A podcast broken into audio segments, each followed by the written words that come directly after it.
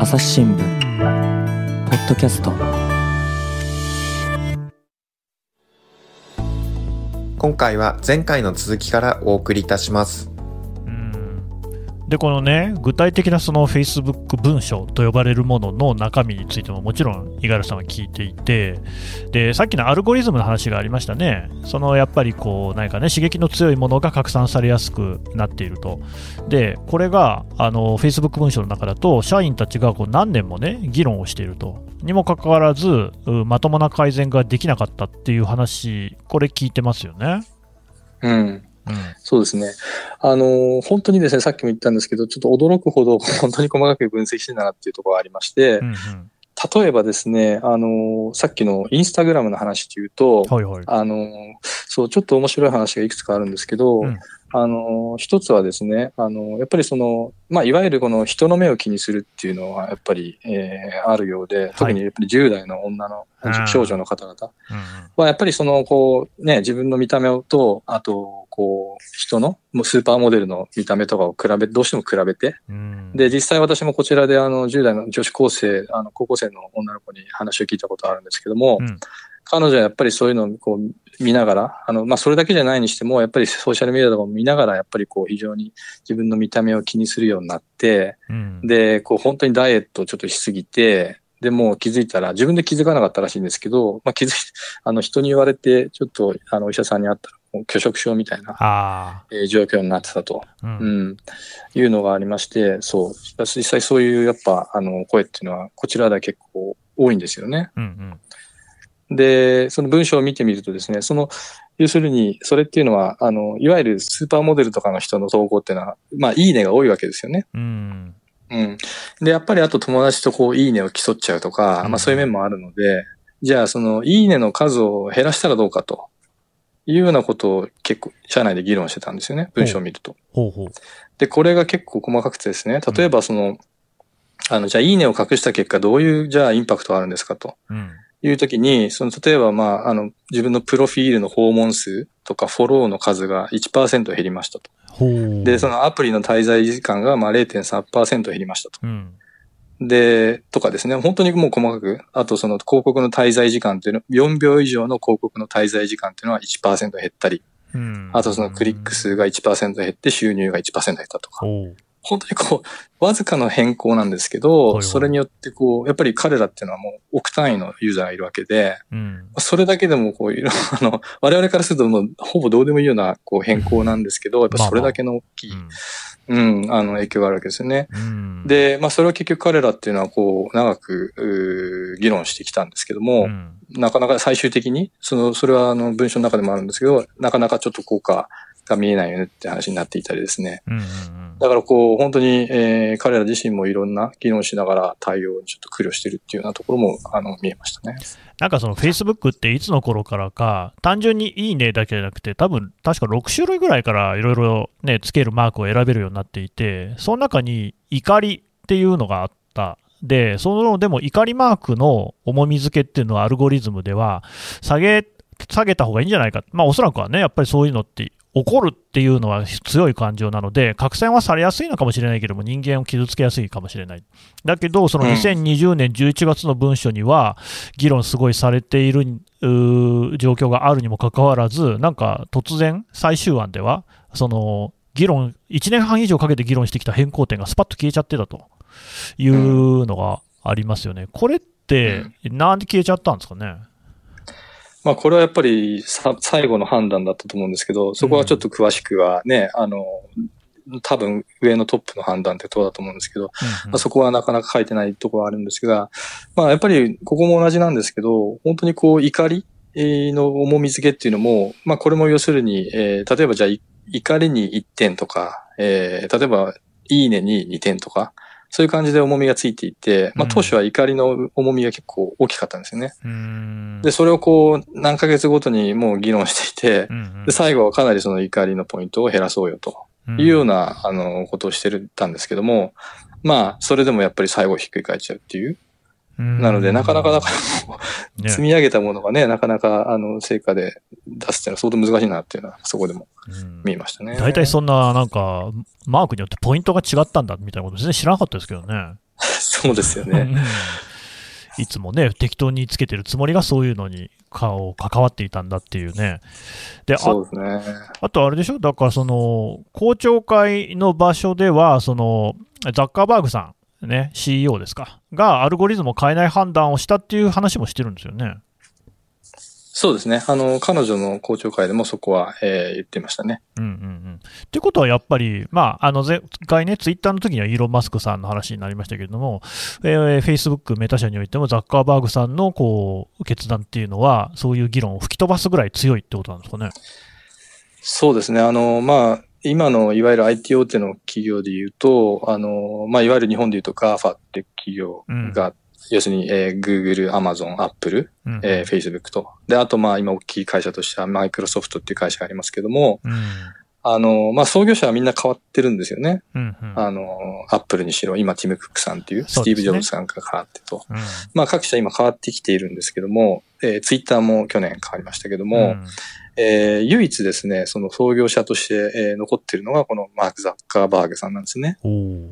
で、最近彼の、彼のその側近が、あの、女性の方で、あの、シェリル・サンドバーグさんっていう、まあ割と日本でも、うんうん、えー、有名な、えー、女性の、えー、企業経営者の方なんですけど、まあ彼女が最近辞めるという話をしたりですね。うん、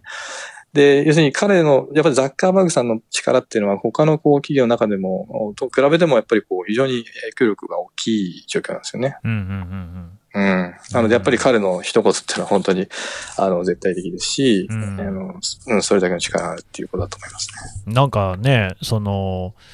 例えばですけれどもね、日本でもワンマン社長みたいな話は聞きますけれども、なぜこんだけそのね、二十何億人とかっていう利用者がいる Facebook、あるいは Instagram を全ている人がそういう人だとすると、ちょっと困りますよね。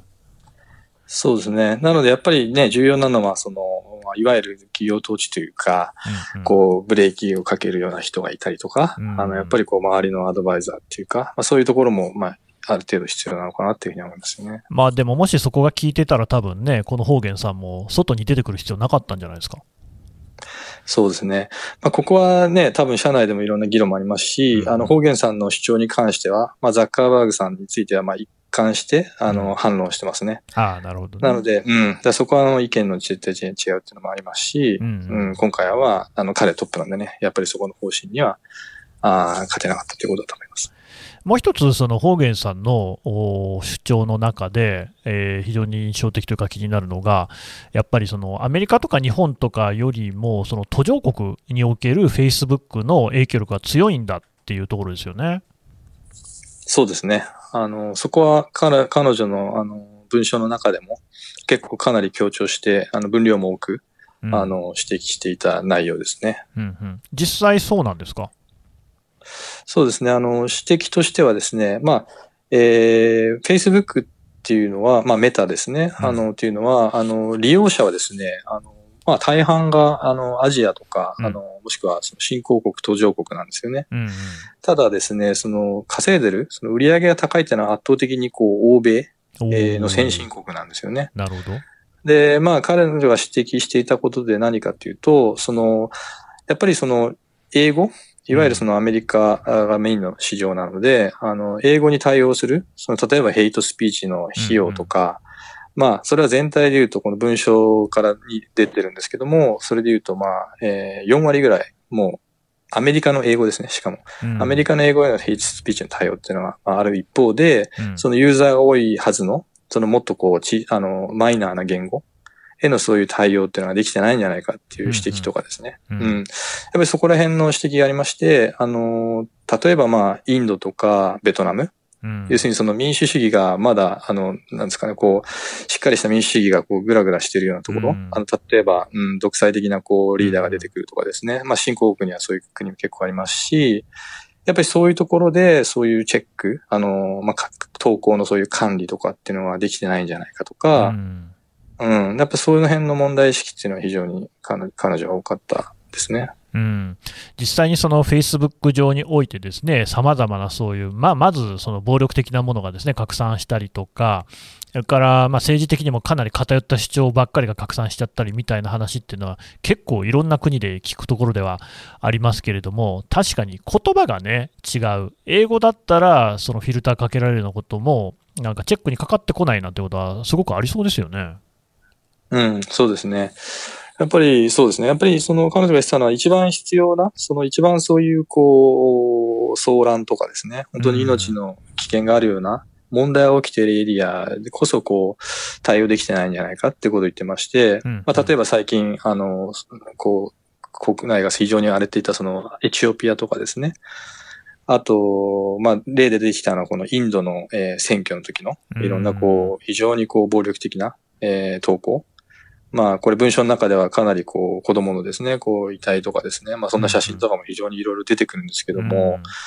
やっぱりだから、こう、なかなか普通に日本の中で使ってる、その Facebook とか Instagram っていう状況と全くこう、ちょっと違う、そうえー、状況っていうのが、うん、あの、広がってるっていうところですかね。本当結構ね、国によってはその、インターネットイコール Facebook とか、インターネットイコール Instagram みたいになってるところもありますからね。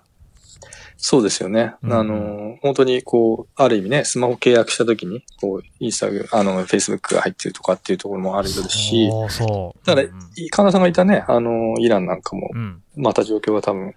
イランもね、ツイッターなんかより全然フェイスブックの方が、あの、強かったですね。うん。うん。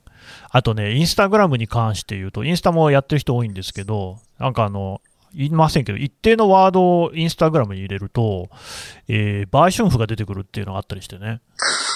うん、なるほどね。基本的にやっぱり、えー、インスタもだったかな、インスタもそうじゃないかな、フェイスブックもツイッターもイランではブロックされてるんですよ。だけど、どそう、だから普通にはイラン国内の回線を使っていると見えないっていう建前にはなってるんですが、VPN とかいろいろなツールを使えばそれは、あ外すことができるし、そもそも、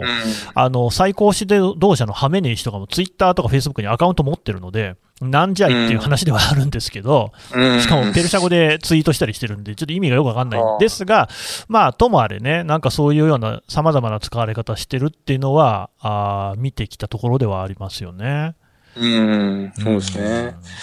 あの、インスタで言うと、そうですね、記事とかで、ま、ほとんど触れられなかったところなんで、あ、一つちょっと、あの、皆さんにシェアできると思うのは、あの、日本ですよね。うんうん。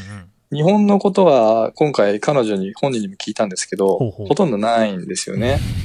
で、いろいろ探したんですけど、はい、あの、一つちょっと見つかったのがですね、うん、あの、例えばインスタグラム、あの、別にこれは何が問題ってわけじゃなくて、うん、傾向としてあったのが、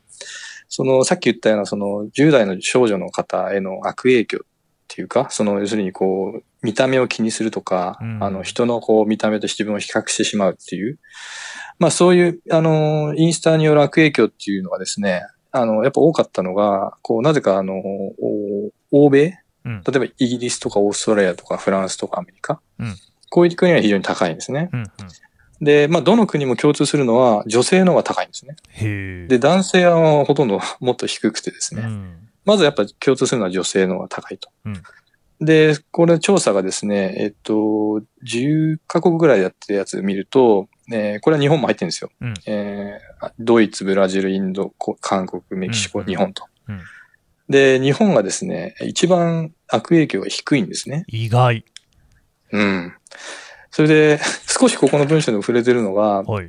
あの、一般的に言うと、あの、東アジアの国っていうのは、割とその欧米より、えー、自分の見た目に対する不満っていうのは高いと。うん、なぜかっていうと、その美意識っていうのは、そのやっぱり西側諸国というか、欧米のスタンダードになってるので、あの、っていう部分もあるので、うん、うん、あの、一般的に言うところは、あの、東アジアの国っていうのは、日本も含めてですけど、うん、その自分の体に不満持ってる人は多いはずなんだけども、うん、なぜかインスタグラムでは少ないと。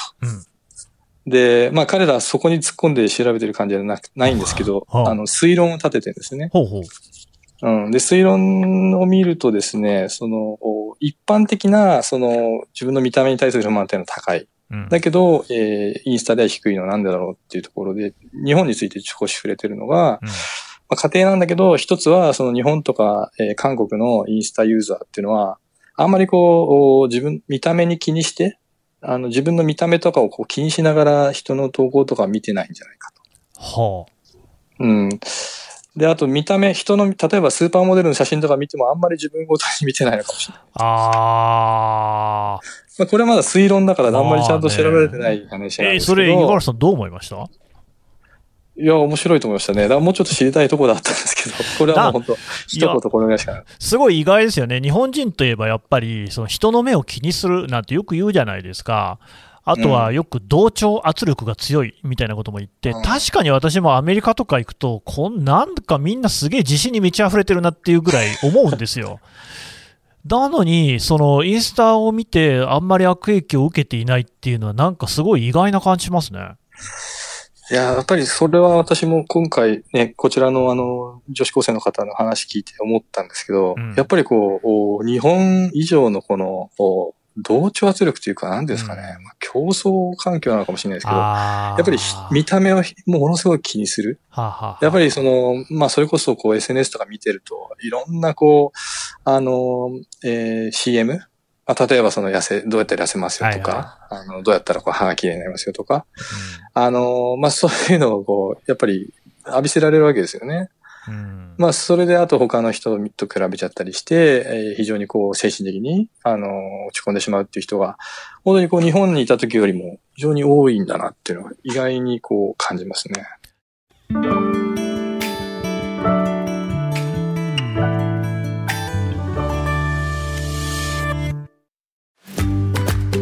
SDGs シンプルに話そうパーソナリティの木田光です。ニュースの現場からお聞きの皆さん、朝日新聞ポッドキャストには他にも番組があるって知ってますか？最近よく聞く SDGs という言葉、優等生的、綺麗事、不散臭い、そんなイメージを持っているあなたも大歓迎。まずはシンプルに話してみませんか？複雑な世界がちょっと生きやすくなるかもしれません。アプリから SDGs シンプルに話そうで検索してください。なんかでも私もアメリカなんてちょこっとしては行ったことないですけども、意外とアメリカも建前社会みたいなのもありますしね。あ結構ありますね。その辺ね、あの、むしろインスタグラムなんかの方が深層心理みたいなのも普通に出るっていうところもあるかもしれないですもんね。そうですね。うん。いや、そうですね。うん。うん、いや、面白いですね。で、またね、ちょっと話戻しますけれども、あとインタビューで私、もう一つ印象的だったのが、そのロシアのウクライナ侵攻の話も聞いてるじゃないですか。ええ。これ、ホーゲンさんって、何ですか、そういうことに関して詳しい人なんですか？えっとね、彼女がやってたのは、その、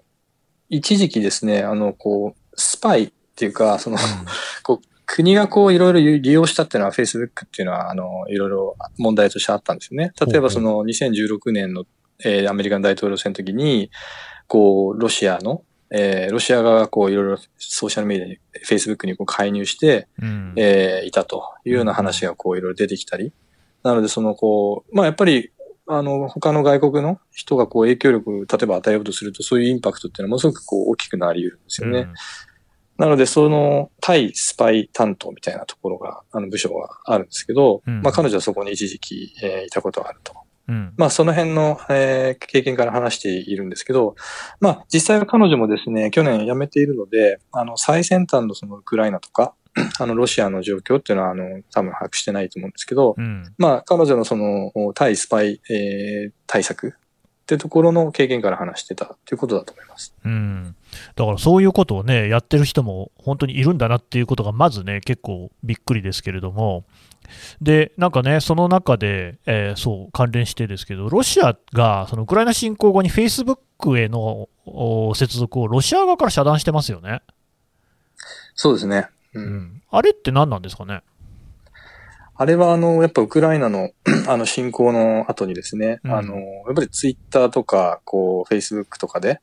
あの、割とこう、やっぱロシア側の発信をこう、制限しようっていう動きを結構してましたよね。うんうん、例えばその国営、ロシアの国営メディアのこう、投稿を制限したりっていうのを非常にやっていたので、うん、まあそこでそのロシア当局とのこう、摩擦というかですね、まあ対立が生まれて、うん、えー、遮断されるっていうのが、えー、ありました。うん。で、まあ、やっぱり気になるのが、とはいえ、やっぱりロシアの普通の人にとってみればですよ、フェイスブックも見られた方が、よりそのロシアのプロパガンダに踊らされないっていうことはありえそうですよね。それは本当そうですよね。うん、そういった意味ではそういうところのアクセスっていうのは、こうね、なくなるっていうのは、あの、まあ、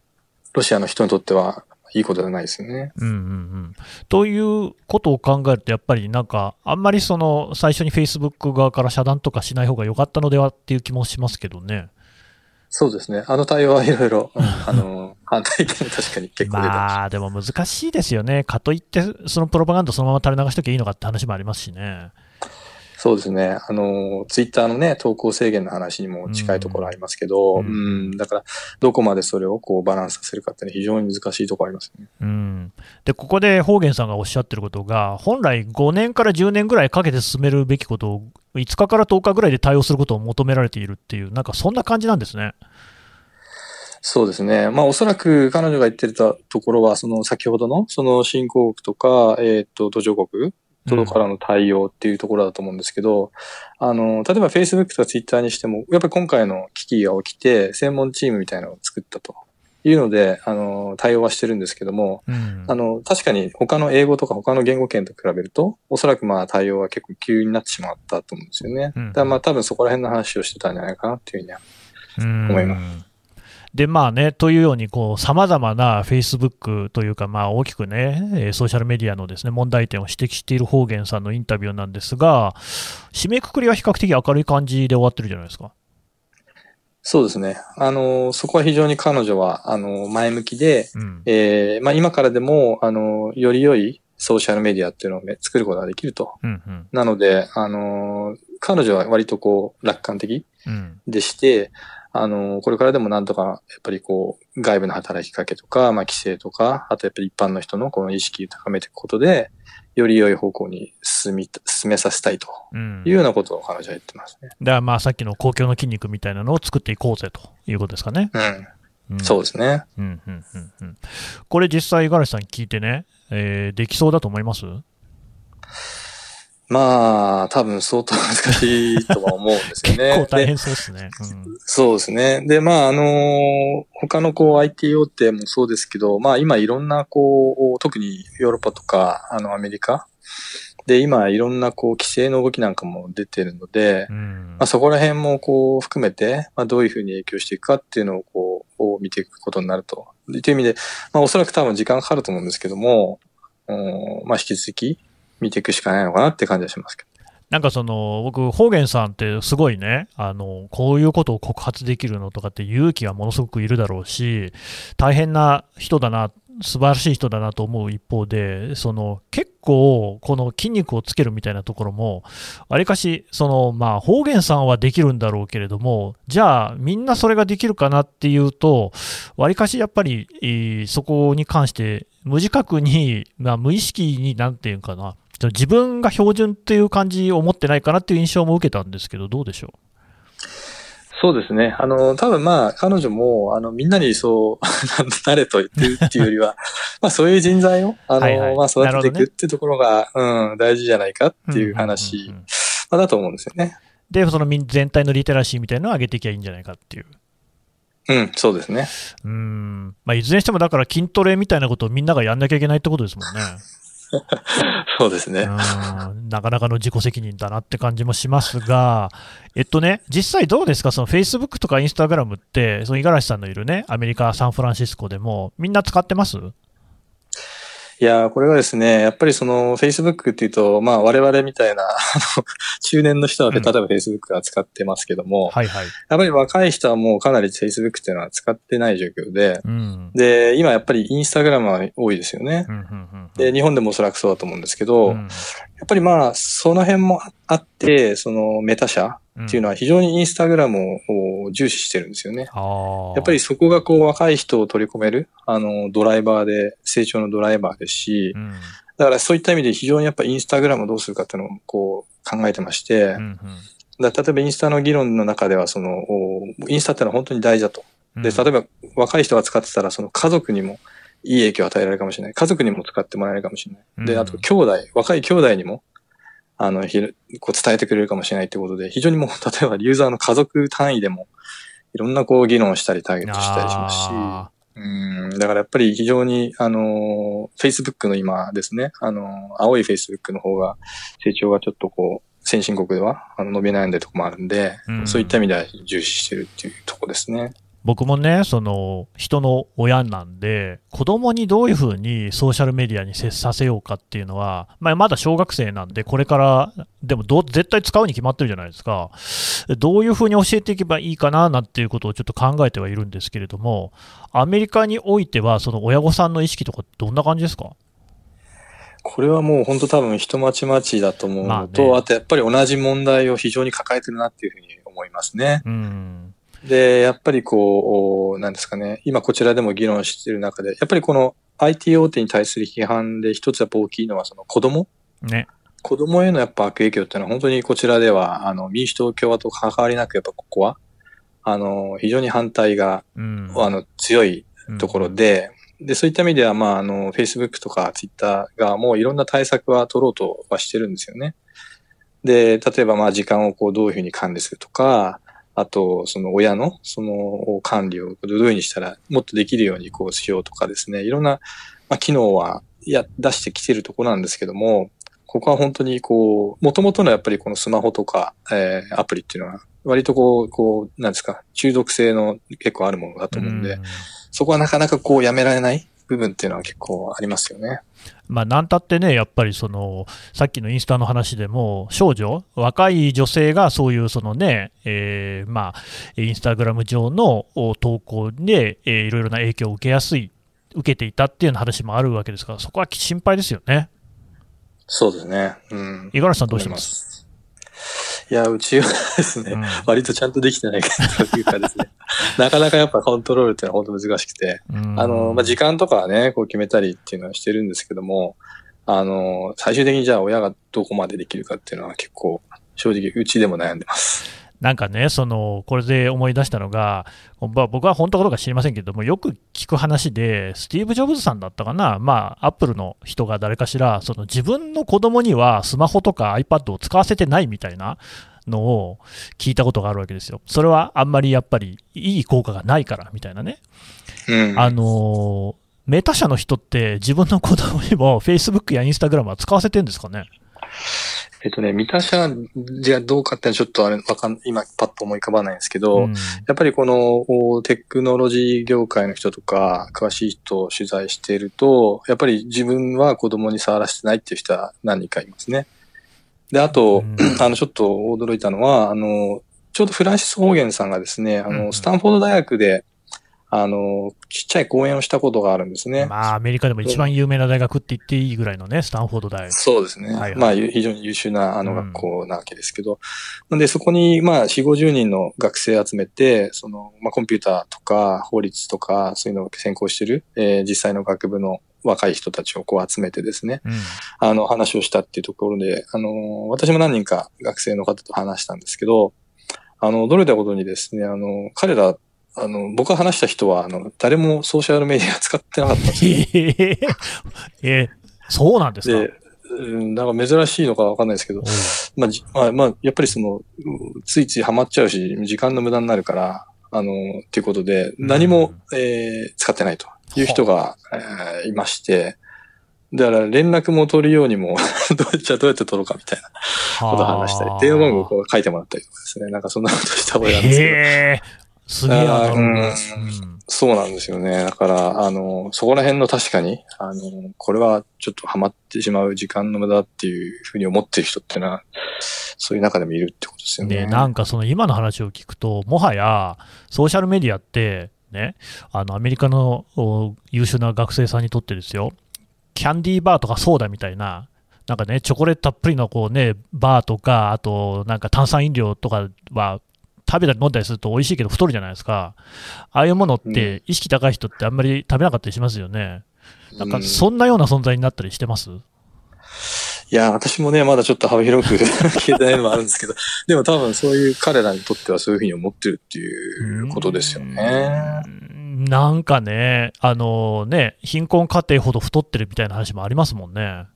うん、そうですね。いやー、その筋肉つけられる人はね、やっぱり鶏のささみのサラダとか食ってんだろうしっていうのを考えると、ちょっと暗い気持ちになりますね。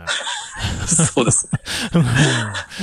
まあ、ただ、なんか、あれですね、その、僕がその話した人の一人でいたのが、うんうん、そのやっぱりこう、自分は Facebook とか使ってないし、インスタとか使ってないと。だけどやっぱりそのこう、世の中にものを伝えるっていうのは大事だから、僕はなんかジャーナリズムを助けたいですっていう、非常にこう、我々にとって、ありがたい。心強い話がですね、ねうん、していた人もいた、いましたし、うん、うん、やっぱそういうところにね、やっぱり優秀な人が来たりとか、テクノロジーが分かる人が来てる、くれるっていうのは本当にやりたいことだなというふうに思います。うん。いや、本当この Facebook、Instagram 巡るだけでめちゃくちゃいろんな話出てきますね。そうですね。うん。というわけでね、今後も引き続き取材頑張ってくださいね。ね、ありがとうございます。はい、五十嵐さんでした。どうもありがとうございました。ありがとうございました。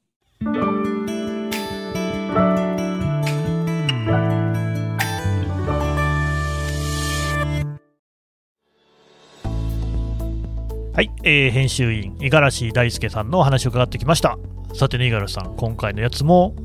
インターネット上で朝日新聞デジタルで記事読めますねそうですね。読めますね。あの、フェイス、朝日、朝日新聞デジタルと、えー、Facebook、えー、内部告発の衝撃と、えー、サーチしてもらえると多分見れますし、うん、えー、あとビッグテックという今、えー、大きな企画もやってますので、うん、そちらの方もぜひ見ていただければと思います。まあ、何分ね、いろいろな記事をね、五十嵐さん書いてるんですけれども、その中のいくつかには、この、ポッドキャストの概要欄からも記事へのリンク貼っておこうと思いますので、こちらも合わせてね、ぜひお読みをいただければと思います。五十嵐さん、どうもありがとうございました。ありがとうございました。はい、えー、最後までお聞きをいただきましてどうもありがとうございます。朝日新聞ポッドキャストですね、継続に向けて皆さん、あのぜひご協力をいただければと思います。お手持ちのアプリからですね、この番組をフォローしていただいたり、レビューを書いていただく、あるいはですね、あの概要欄の方に感想を送っていただくフォームへのリンクございます。ぜひ送ってください。全部目を通しております。それからあのツイッター上にコミュニティっていうのも設けておりまして、こちらではですね、あの音声チームなんかを中心に記者も含めて、あの自由にやり取りをするっていうようなこともしています。質問なんかも受け付けておりますので、こちらもぜひご活用いただければと思います。朝日新聞ポッドキャスト、朝日新聞の神田大輔がお送りしました。それではまたお会いしましょう。